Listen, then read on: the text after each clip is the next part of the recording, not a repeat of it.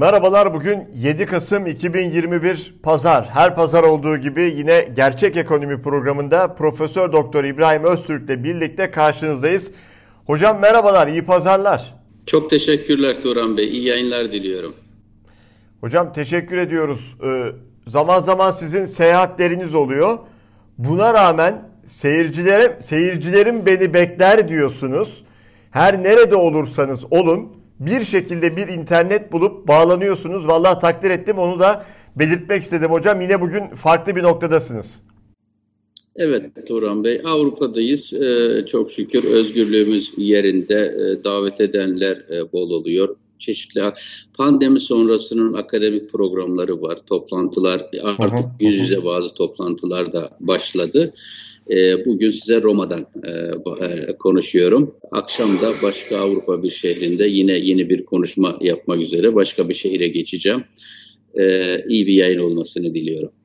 Peki hocam, o zaman hiç vakit kaybetmeden başlayalım.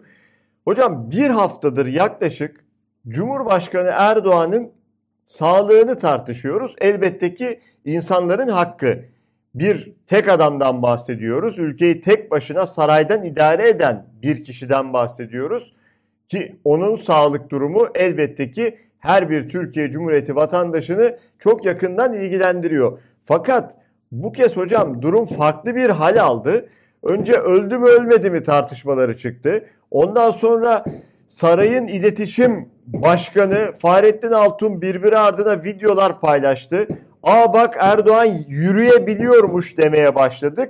Sonra da dosta güven, düşmana korku diyerek de Erdoğan'ın yürüdüğü bir videoyla içimizi tırnak içinde söyleyelim rahatlatmaya çalıştılar. Hocam Erdoğan yürüyebildiğinde ülkedeki bütün sorunlar bitmiş mi olacak, yoksa aslında problemlerin kaynağı Erdoğan mı? Doğrusunu isterseniz modern bir devlet e, noktayı nazarından konuyu ele aldığımız zaman e, son derece üzücü, insanın yüzünü kızartıcı durumla karşı karşıyayız. Devletler kurumlarıyla, gelenekleriyle ve halkıyla ayakta dururlar. E, kaderi bir tek adamın keyfine, e, o anki ruh haline ve bedeni, fikri, zikri sağlığına bağlı olmaz. Bakınız Amerika'nın başına bir Trump belası geldi. Evet, bela diyebiliriz. Amerika'nın üniversiteleri, Amerika'nın medyası, Amerika'nın e, sivil toplum örgütleri, Amerika'nın yargısı, temel kurumları ona çok net bir şekilde direndiler. Ülkeyi anayasal ilkelerle, anayasayla yönetmek zorundasın. Bunun dışındaki emir ve talimatlarını uygulamayız senin anlamında bir direniş sergilediler. Böylece Amerikan demokrasisi e, kurumlarıyla birlikte bir direnişi e, başarıyla gerçekleştirdi. Trump seçilmeye devam etseydi, iktidarda kalsaydı muhtemelen elbette ki o da sistemin altına oymaya devam edecekti ama Trump döneminden bizim elimizde kalan, ders çıkartmamızı gerektiren husus sistemin kurumlarının direnebilmesi, yani anayasayı, insan haklarını, uluslararası hukuku bir diktatörleşme, otoriterleşme eğilimi güçlü olan bir kişiye karşı savunabiliyor olması. Şimdi hatırlayacaksınız, Merkel Almanya'da başbakanlık dönemini kendi iradesiyle siyasetten ayrıldı ve e, devretmeye hazırlanıyor. E, kendisiyle yapılan röportajlarda e, siz çok başarılı bir dönem geçirdiniz. Sadece Almanya'nın e, gerçekten e, büyük bir lideri olmadınız. Avrupa'nın da tabir yerindeyse bilge insanı rolünde oldunuz. Avrupa'nın çok büyük meydan okumaları e, yüz yüze kaldığı bir ortamı çok başarıyla yönettiniz. E, ve Alman tarihinde en uzun iktidarda kalan bir siyasetçi oldunuz ve bunu bir bayan olarak da başardınız dedi. Şimdi gidiyorsunuz, arkada bir boşluk kalmayacak mı? Almanlar bunun sıkıntısını, Avrupa Birliği yaşamayacak mı dedi. Cevabı şöyle oldu: beni oraya Alman milleti getirdi. Almanya kurumlarıyla vardır, kurallarıyla vardır, demokratik gelenekleriyle vardır. Her şey yerindedir, kolektif hafıza yerindedir, kolektif akıl yerindedir. Almanya beni bulup çıkardığı gibi benden daha iyilerini de bulup çıkartacaktır. Bundan kimsenin kuşkusu olmasın dedi. İşte aradığımız şey budur. Evet. Kral Hazretleri öldü, Sultan Hazretleri öldü. Trenin penceresinden bir el sallanıyor. Bak Sultan ölmedi. Sultanın eli sallanıyor pencereden muhabbetlerine. Bu komikliklere gerek yok. E, Atatürk ne diyordu? Benim e, fani vücudum elbet bir gün toprak olacaktır. Ama Türkiye Cumhuriyeti kurumlarıyla birlikte ilelebet e, devam edecektir.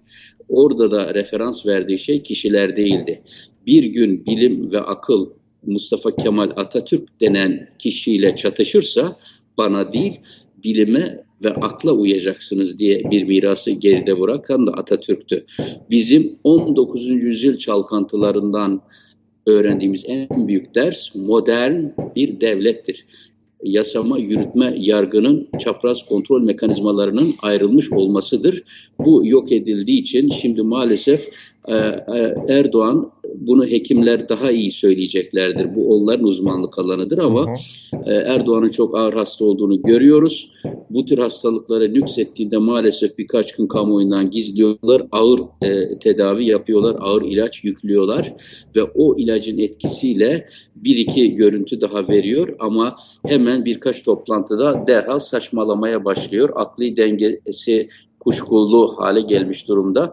En kötüsü de o durumunda Tuğran Bey, Amerika gibi, Putin gibi, Rusya gibi dünyanın dev güçleriyle yanında devlet mekanizmasından kimse bulunmadan, meşru hiç kimse bulunmadan, devletin hafızası, devletin kurumları bulunmadan maalesef Erdoğan bu sağlığıyla birlikte orada oluyor. Dolayısıyla Erdoğan'ın bizim için sağlığı elbette ki önemlidir. Ölü gibi yaşayan bir liderimiz değil, cıvıl cıvıl kurumlarımızla ayakta kalabiliriz ancak bu e, düzende ve bu dünyada. Ama bir şey daha var Turan Bey, onu da konuşmamız lazım. Hı hı. Bizi Erdoğan'ın sadece bedeni sağlığı e, değil, maalesef zihni sağlığı ve zihniyeti de son derece ilgilendiriyor. Bakın Dünya Ekonomik Forumu'nun son yayınladığı rapora göre denetim ve denge mekanizmaları konusunda Türkiye dünyada yüz dördüncü sıraya gerilemiştir. Bu sözünü ettiğim denetim ve denge mekanizmaları modern devlet ve devlet yapan mekanizmalar bağlamında ele aldığımızda zaten yüzden aşağı olan kurumlara devlet filan demiyoruz. Onlar orada zaten hani bir arkadaşın esprisiyle zaten kazanda insanları yakıp e, pişirip yiyorlar zaten dedi. Yani onlar devlet bile değildir. Türkiye maalesef buraya gerilemiş durumdadır. Kurumsal liyakat bağlamında da dünyada yine yüz on ikinci sıraya gerilemiştir. Batık geminin mallarıdır, devran bu devrandır, yemeyen kalmasın mantığıyla bu durumu gören bürokrasi, bu durumu gören e, güçlüler, örgütlüler, mafyatik yapılar maalesef bu dönemi yangından mal kaçırma dönemi olarak görmekte ve maalesef milletimizin yarınlarını karartacak şekilde e, yağmacılık yapmaktadırlar. O bağlamda e, Erdoğan'ın hem bedeni sağlığı hem zihni sağlığı hepimizi çok yakından ilgilendiriyor. Hocam bir önemli gelişme, enflasyon rakamları yine açıklandı ama her zaman olduğu gibi yine TÜİK'in rakamlarıyla ENAG grubun rakamları tutmadı. Haliyle halkın enflasyonuyla da yine o resmi açıklanan rakamlar tutmuyor. Hocam e, yani gerçekleri saklayarak, gerçek rakamları saklayarak neyi çözmüş oluyorlar veya nereye kadar bunu e, bu şekilde saklayabilecekler? Türkiye'de maalesef sadece istatistikler değil, büyük az önce ifade ettiğim gibi büyük devletlerle kapalı kapılar ardında yürütülen devletin ve kurumlarının olmadığı, modern devletin şahitlerinin olmadığı, kaydının, kuydunun, evrakının, arşivinin olmadığı ortamlarda yönetiliyor. Bilgileri şeffaf ölçülmüyor. Ee, Adamına göre e, makam ihdas ediliyor. E, TÜİK'in başına e, konulan arkadaş e, kendisi söyledi. evet dedi, e, burada zaman zaman hatıra bela işler olmuş dedi. E, TÜİK'in başındaki kişi gelir gelmez bütün yardımcıları değişti. Enflasyonu ölçen birimin başındaki kişi değişti ve en önemlisi Tuğran Bey, biliyorsunuz e, kendisinden önceki TÜİK Başkanı e, TÜİK'in verileri sağlam olsun, güvenilir olsun, ikna edici olsun, şeffaf olsun, kısaca medeni ve modern dünyada olduğu gibi olsun diyerekten e, üniversitelerden tarafsız, otonom, çok donanımlı bilim adamlarından bir e, danışmanlar ekibi kurmuştu. Erdoğan'ın atadığı son TÜİK Başkanı'nın ilk yaptığı faaliyet bu ekibi dağıtmak oldu. Türkiye'nin görebileceği en kaliteli iktisatçılar ekibini dağıttı. Bunu yaptıktan sonra da diyor ki, bir açıklama yapmış TÜİK. Diyor ki işte TÜİK, TÜFE'nin yani enflasyonun herhangi bir kişi, makam ya da kurumun talep, talimat veya tahminine göre değil, E, objektif standartlara göre, bilimsel standartlara göre açıklıyor diyor. Bu külliyen yalan. E, ENAG gruba çok teşekkür ederiz. Çok sağlam bir iş yapıyorlar. İnanın evet, yarının Türkiye'sinde hem Türkiye'de hem de dünyadan ödül alacak bir kurumdur o. Çok e, tarihe geçecek bir hizmet yapıyor. Maalesef ENAG grubun başındaki e, arkadaşımız, akademisyen arkadaşımız haftada bir defa Çağlayan Adliyesi'ne giderek burada sindirilmeye çalışılıyor. Susturulmaya çalışılıyor. Tehdit ediliyor. Sen niye bağımsız açıklama yaparak bizden farklı enflasyon rakamları açıklıyorsunuz diye. Çünkü ENAG grubun açıkladığı tüketici fiyat enflasyonu şu an itibariyle yüzde elli oldu. Benim de şahsi kanaatim yüzde elli oranında gerçekleşmekte olduğuydu. Bu konfirme edilmiş oldu. TÜİK ise aylardır Tuğran Bey enflasyonu yüzde on dokuzla yüzde yirminin arasına çakmış. Ee, ne kadar artarsa artsın bir takla atıyorlar, bir şeyler yapıyorlar. Onu yüzde on dokuz nokta bir şey daha oldu, bir şey daha oldu diye minik minik ama yüzde yirmi e, lafını zikrettirmemeye çalışıyorlar. Halbuki bizzat o TÜİK'in açıkladığı üretici fiyat endeksi yüzde kırk beşi geçmiş durumda. Turan Bey, bakın size bir şey daha söyleyeyim. TÜİK hı hı. biz tarafsız bir şeyler yapıyoruz diyor ama affedersiniz onu külahıma anlatsın bu saatten sonra. Bakın mesela TÜİK'e göre son bir senede kira artışları yüzde on iki nokta altı olmuş. Bunu seyircilerimizin takdirine bırakıyoruz. Türkiye'de yüzde on iki nokta altılık kira artışı gerçek mi değil mi? Herkes kendi deneyiminden gerek kiracı olarak gerek ev sahibi olarak buna cevap verebilir. Ama çok şükür yine Betam diye Bahçeşehir Üniversitesi'ne bağlı Betam Araştırma Merkezi'nin yaptığı çalışmaya göre, ve bunu nereden yapmış Tuğran Bey? Şimdi herkes kabul edecektir bunu. Biliyorsunuz birçok insan yüzlerce, binlerce, on binlerce ev sahibinden nokta koma verilip oradan kiraya veriliyor. Dolayısıyla çok büyük bir istatistik havuzu, gerçek sahadan alınan son derece güvenilir verilerin olduğu bir istatistik havuzu. Çünkü insanlar kendi evini hangi kira paradan kiraya vereceğini orada açıklıyorlar. İşte Betam'ın sahibinden nokta com adresine dayalı olarak on binlerce kiralık ev üzerinden yaptığı çalışmaya göre geçen sene yıllık kira artışı tam E, kırk nokta beş oldu. İstanbul'da ise yüzde elli yedi nokta dokuz olmuş. Dolayısıyla TÜİK e, yalan söylüyor. TÜİK tam tamamıyla politbüro rakamlarını açıklıyor. Eğer elinizde bu istatistiğimiz varsa, mesela son dönemde iki tane konu insanımızın belini büküyor. Birisi konutlara ve sanayiye yapılan doğalgaz zammı. Bakınız lütfen e, TÜİK ne diyor ama gerçekte ne olmuş? Son iki yılda doğalgaz zamları iki bin on dokuz yani iki bin yirmi bir arasındaki değişim oranına bakıldığı zaman şöyle bir şey görüyoruz Tuğran Bey. Dünyada en çok enflasyonu, doğalgaz artışı, zam artışının olduğu ülkelerin başında maalesef açık ara, şöyle böyle değil, yüzde kırk iki nokta üçlük bir artışla açık ara Türkiye önde geliyor. Türkiye'yi arkadan işte takip eden Ukrayna var filan ama oradaki de yüzde on üç düzeyinde kalıyor yani, hiç derecesinde. Halbuki e, doğalgazda e, e, zam oranının gerilemesi diye bir kavram var. Birçok ülke zam oranında negatif e, bir e, tavır içine girdi. Elbette şimdi onlar da artırma sürecine girecektir ama şunu söylemeye çalışıyorum. Yani örneğin sanayicinin doğalgazına yüzde yüz ellilik bir zam yapıldı. Biliyorsunuz bütün oda başkanları MÜSİAD hariç.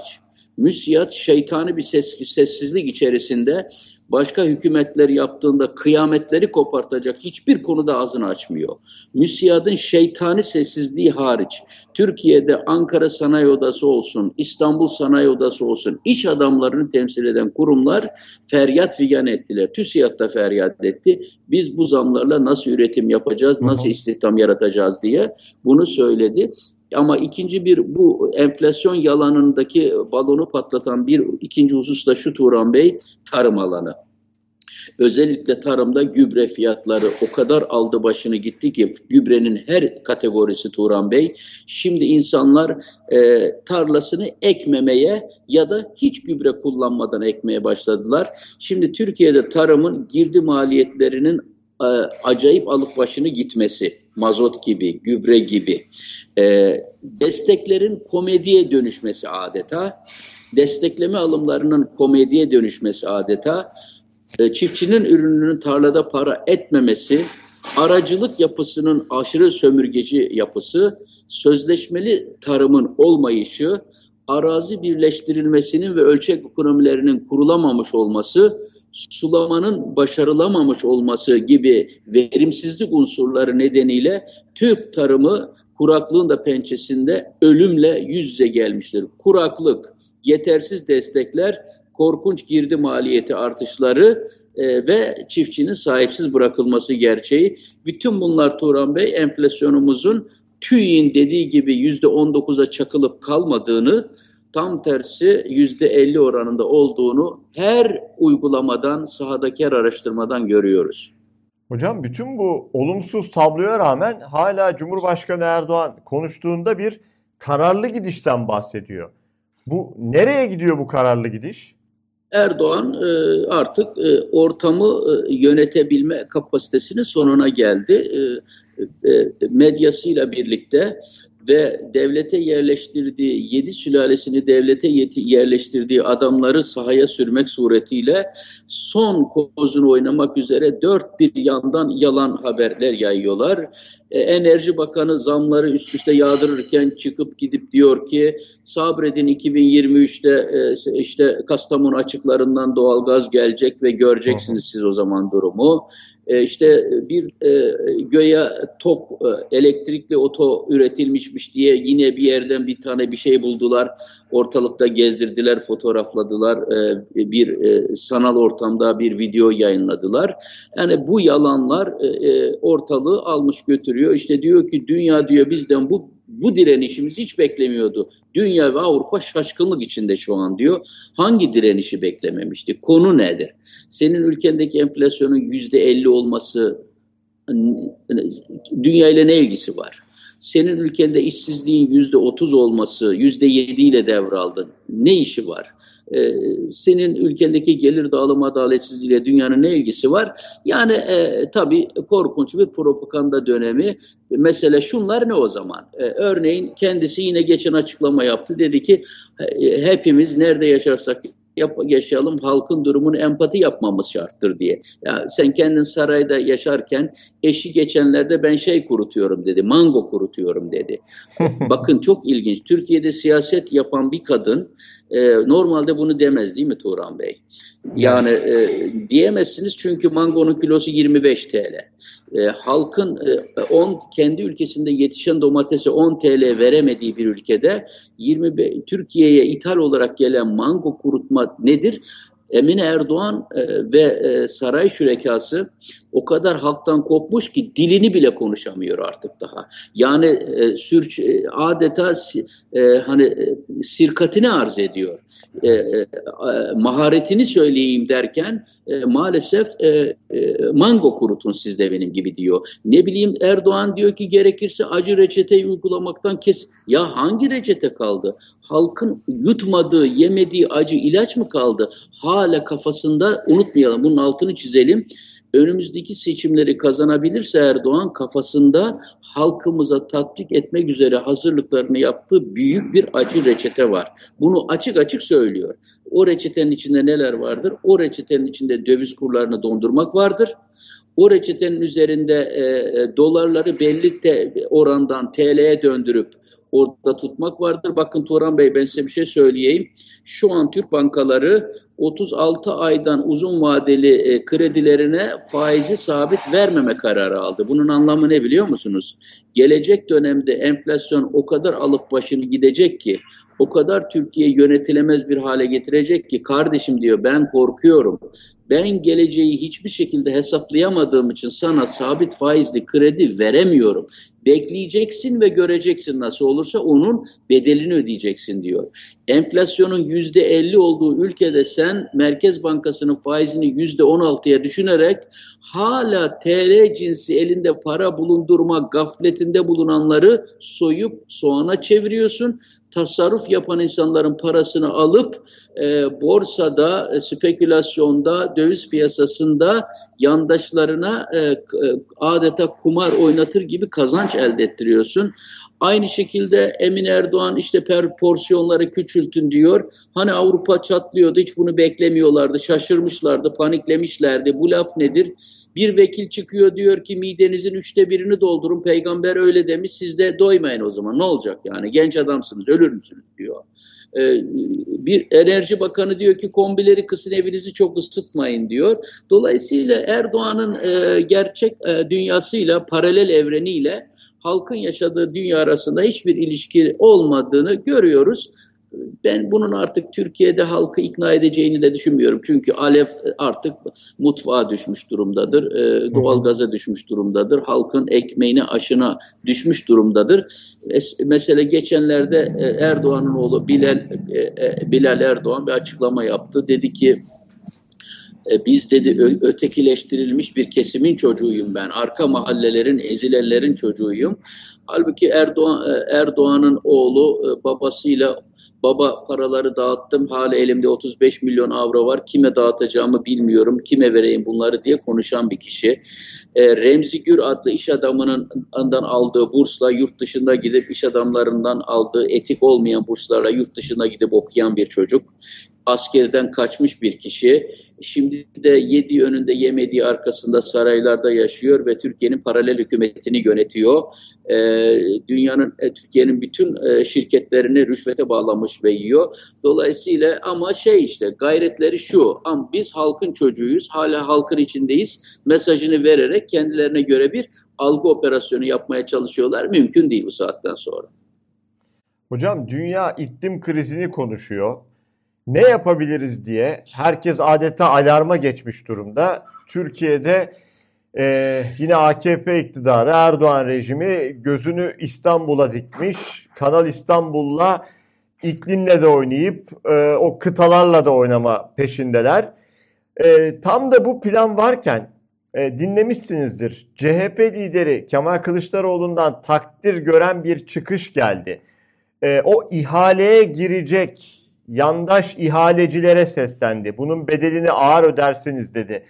Ee, siz ne düşünüyorsunuz hocam? Olumlu bir çıkış mıydı? Şimdi Turan Bey, evet, e, yani gerçekten e, Kemal Kılıçdaroğlu'nun son dönemlerde e, önemli çıkışları oluyor. E, bürokratlara e, e, kral öldü, e, boşuna e, onun e, uzatılmış hayatında suç işlemeye devam etmeyin, geliyoruz hesabını soracağız diye bürokratları anayasaya uymaya davet etti. Altını çizelim, tehdit etmedi. Bir ülkede insanları, evet, anayasaya uymaya davet etmek tehdit değildir, milletin hukukunu korumaktır. Ee, bir ülkede e, yargılanmadan, yargısız infaza maruz kalmış, istihbarat örgütünün fişlemeleriyle görevinden atılmış, işsiz ve açsız, ölüme terk edilmiş insanların hakkını savmak, suç örgütlerini savmak anlamına gelmez, anayasal hakları savmak anlamına gelir, yargının bağımsızlığını savmak anlamına gelir. Ee, Kılıçdaroğlu bu yaptığı son derece isabetli adımlara, savaş e, tezkeresine, e, Erdoğan'a Türkiye'yi bu anlamda teslim etmeyerek de destek verdi ve bir sol tandanslı, Atatürkçü bir partiye yakışır hareketler sergilemeye başladı. Bu anlamda hem kanun hükmünde kararnameyle ihraç edilenlere sahip çıkmasıyla, hı hı, hem hı. savaş tezkeresine destek vermeyişiyle, hem de e, bürokratları anayasaya uyun e, demesiyle, hem de daha önceden biliyorsunuz Beşli Çete'nin projelerinin anayasaya ve milli iradeye aykırı olanlarını e, yargı yoluyla milletimize aktaracağız ve onlardan hesap soracağız demesi, bunların hepsi birbirinden şık devlet adamı hareketleridir. Kendisini bu anlamda tebrik ediyorum. Son olarak da elbette sizin de ifade ettiğiniz gibi Türkiye ve dünyada tek gündemin tek maddesi, bundan daha kritik bir şey yok. Evet. Ee, bunu e, iklim krizi Türkiye'nin bir numaralı gündemi olmak zorundadır. Erdoğan-Biden baskısı korkusu nedeniyle e, Paris iklim şartını imzalayıp e, meclise sevk edeceğini e, söyledi. Ama gerçek anlamda bununla ilgili ne e, kömür madenlerini e, ve santrallerini kapatıyor, e, ne de çevreyle ilgili gerçek adımları atıyor. Atabileceğini de zannetmiyoruz. Bakınız e, şöyle bir şey oldu. Çok komik bir şey söyleyeceğim size Tuğran Bey. E, Recep Tayyip Erdoğan Atatürk Havalimanı'nı yıkınca oraya millet bahçesi yapacağım demişti. E, iki bin yirmi bir yılında bitmiş olacaktı. Yalan söyledi. Başlamadı bile. Atatürk pistini Atatürk hıncı nedeniyle kırıp üzerine hastane yapıp orada V I P e, korona hastaları dünyadan getirtip para karşılığı aşı yapıp geri dönderdi. Tekrar ediyorum. Erdoğan Atatürk pistini kırarak, bir sürü boş alan olmasına rağmen inatla, kasıtlı pisti kırarak, evet, üzerine yaptırdığı V I P evet. hastanesinde dünyadan gelen zenginleri aşılattırıp halkı ölürken geri gönderdi. O işten bile para kazandı. Türkiye'ye gelen e, Biontech aşılarını dünyadan gelen bu zenginlere yaptı, geri gönderdi. Çin'den gelen e, aşıları da biliyorsunuz e, işe yaramadı. Türkiye'yi boşuna Çin'in denek tahtası yaptı. Biz bunun için çok yırtındık burada. Bu olmamalıdır öyle diye. Öyle. Ve şimdi utanmadan diyorlar ki zaten Sinovac devreden çıktı artık. Kimse ağzına bile almıyor. Konuşulmuyor bile. Deniliyor ki iki doz Sinovac olanlar şimdi gitsin, bir doz da hiç olmasın Biontech aşısı olsun. Parantez içinde şu bilgiyi söyleyelim Tuğran Bey. Bugün itibariyle Erdoğan biliyorsunuz iki bin yirmi yılında Dünya Sağlık Örgütü'ne altmış sekiz bin ölüm vakası bildirmişti. Alternatif bilim adamları bunun en az yüz yirmi bin olduğunu hesaplamışlardı. Yani çok basitçe iki ile çarpabiliriz. Erdoğan an itibariyle iki yüz ile iki yüz elli arasında ölüm açıklıyor. Hala Almanya'da ellinin altına düştü, yirminin altına düştüğü bir ülkede, günübirlik e, detaylı denetlendiği, kontrol edildiği bir dünyada Erdoğan ülkesinde iki yüz elli civarında, iki ile çarparsak beş yüz civarında insan ölüyor. Türkiye'de bugün e, devletin dışındaki alternatif hesaplamalara göre ayda on beş bin insan ölüyor. on beş bin!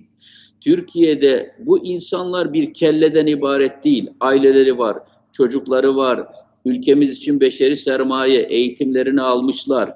Bu insanların e, e, hiçbir savaşta on beş bin kişi ölmez. Bir Japon askeri bir yerlerde yaralansa kıyamet kopar. Bir Amerikan askeri dünyanın bir yerinde başına bir şey gelse kıyametler kopar. Türkiye'de yaprak kıpırtamıyor, haber değeri olmuyor. Ayda on beş bin tane insanımız ailesinden kopartılarak, evlatlarından, anasından, babasından, işinden, mesleğinden kopartılarak toprağın altına gidiyor, yer yerinde. İşte o Atatürk Havalimanı'na e, millet bahçesi yapacaktı, oraya konut yapma hazırlığı yaparken metrolu, e, deniz otobüslü, e, otobanlı, şehrin ortasında Arap krallarına lüks e, konut yapmaya hazırlanırken, mahalle olmayan, konut olmayan, şehir olmayan Atatürk Havalimanı'nın çevresine bilmem yedi nokta yedi bin bilmem hektar metrekare şey yapmaya karar verdiğini açıkladı önceki gün. Millet bahçesi. Şehir yok. Ne yap? Ha, anladık. Demek ki Atatürk Havalimanı'nın olduğu su havzaları ve geri kalan yeşil alanı Kanal İstanbul üzerinden şehirlerle dolduracak ve şimdi millete hoş gelecek bir millet bahçesi diyor. Kime millet bahçesi? Bomboş ora zaten. Metrosu da yok, yolu da yok, şehir de yok, oturması da yok. Kimin ülkesini? Bakınız ben bu programımızda kaç defa dedik değil mi Tuğran Bey? Dedik ki Erdoğan'ın bütün esas e, rant alanları henüz dokunulmamış, evet, Boğaz'ın çevresindeki vadilerdir. İşte şimdi yeni çıkardığı bir kararla Marmara Denizi ve Adalar Özel Çevre Koruma Alanı ilan etti Tuğran Bey. Bu şu anlama geliyor. İstanbul Büyükşehir Belediyesi'nin elinden Boğaz İmar Yasası'nı da bypass etmek suretiyle Erdoğan adaları ve Boğaz'ın kenarlarına el koyuyor. Bu adamın dünyasında Türkiye'nin e, boş yerlerine inşaat yapıp buradan haramzade karnını doyurmaktan, rüşvet fonunu büyütmekten başka hiçbir hayali yoktur Türkiye ile ilgili. Hiçbir şeyde gücü yetmez. Onun için işte el, önümüzdeki dönemde gücü yeterse Atatürk Havalimanı'na konut yapan, Boğaz'ın çevresindeki Göksu'dur, Küçüksu'dur, Beykoz Vadisi'dir, orasıdır, burasıdır, Atatürk Arbitriyumu'dur, işte Beykoz ormanlarıdır derken satıp satıp yandaşlarına, Araplara buraları peşkeş çekmek üzere maalesef yeni bir hamle başlatmıştır. Bu bağlamda Kemal Kılıçdaroğlu'nu tebrik ediyoruz.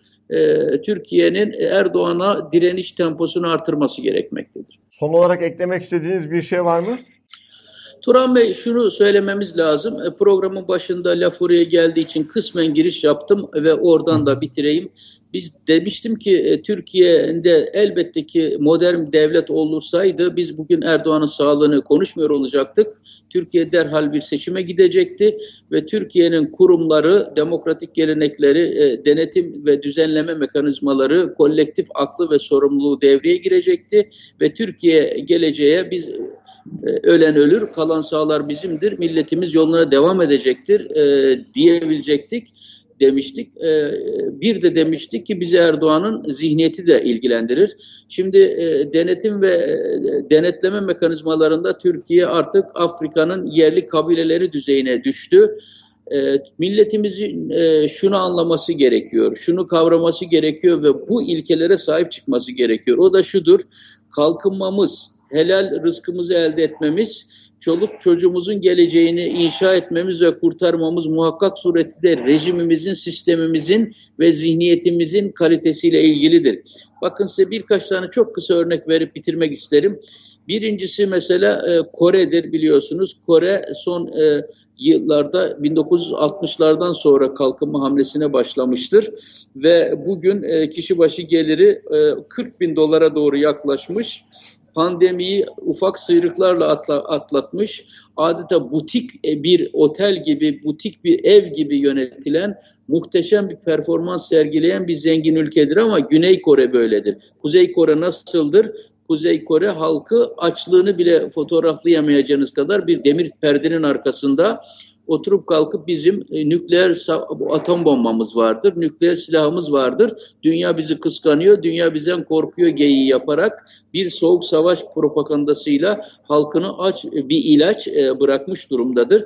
Bakınız, aynı millet, aynı tarih, aynı coğrafya, aynı kader ama birisi açlığın pençesinde, birisi zenginlik içerisinde insanlığın onurlu bir üyesi. Güney Kore, Kuzey Kore ayrımını pekala biz nerede gördük Tuğran Bey?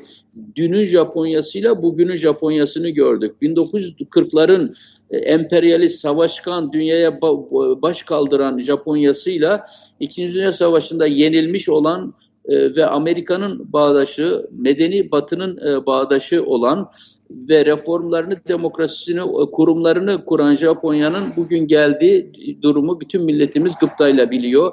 Aynı şey Almanya için oldu. Baskıcı, anayasasız, hukuksuz, ilkesiz, kuralsız Almanya'dan bugünkü medeni ve zengin dünyaya e, hakikaten insanlığın çeperlerinde yaşayan bir ülke emanet ettiler. Çin'in dünü ve bugünü aynı şeyi bize gösteriyor. E, bin dokuz yüz seksenden önceki kişi başı geliri yüz dolar olan Çin'le otuz senedir yaptığı büyük hamleyle E, kurumlarını, kurallarını, piyasa ekonomisini oturtma konusunda yaptığı reformlarla, dışa açılarak, yabancı sermayeye güven vererek oturttuğu sistemle bugün kişi başı gelirini bir buçuk milyarlık Çin on üç bin beş yüz dolara çıkartmıştır. seksen üç milyonluk Türkiye on iki bin beş yüz dolardan yedi bin doların altına doğru dolu dizgin, bu sene yedi bin doların da altına düşecektir ve maalesef bu hale gelmiştir. Ve en son Erdoğan'ın kankisi Sudan, biliyorsunuz değil mi? Ee, evet. e, el-Beşir, katil el-Beşir, dünyada tek dostu Erdoğan olan adam ne oldu Tuğran Bey? Ülkesini böldürttü. Güney Sudan, Kuzey Sudan diye iki ülke ortaya çıkarttı. Müslümanlar her yerde savaş, kan gö- gözyaşına oynuyorlar. Medeniyetle ilişkilerini kuramıyorlar. Göreceğiz ki Hristiyanların yoğun olduğu taraf önümüzdeki dönemde barışı, iç barışı sağlayıp kalkınma hamlesini hızlandırırken diğer taraf e, vurdu vurdu vuruldu Lazım fıkrasında olduğu gibi yapıp maalesef iç kargaşa kaoslarla bir Pakistanvari, bir e, baskıcı e, İranvari e, bir rejimle aç ve susuzluğun pençesinde sürünmeye devam edecektir. Dolayısıyla Atatürk'ün ve silah arkadaşlarının yirmi dokuz Ekim'de de kutladığımız gibi kurduğu cumhuriyeti bizim kurumlarıyla, e, kurallarıyla, batı değerleriyle, demokrasiyle taçlandırarak böyle bir sistemle yolumuza devam etmemiz gerekir ki Erdoğan'ın Türkiye'yi bir Orta Doğu bataklığına, tek adam rejimine götürme ihanetine artık dur demesi gerekir halkımızın e, ve buna direnişin artık sivil toplum örgütleri üzerinden de, siyasi partiler üzerinden de daha etkili olarak, daha gür çıkması gereğini hissettiğimiz bir döneme girdik. Hocam teşekkür ediyoruz. İyi haftalar diyelim ve önümüzdeki hafta görüşmek ümidiyle diyelim. Hoşçakalın. Görüşmek üzere. Çok teşekkürler. Takipçilerimize de iyi günler, iyi yayınlar diliyorum size de. Evet, önümüzdeki hafta yine pazar günü bu ekranlarda buluşmak ümidiyle. Hoşçakalın.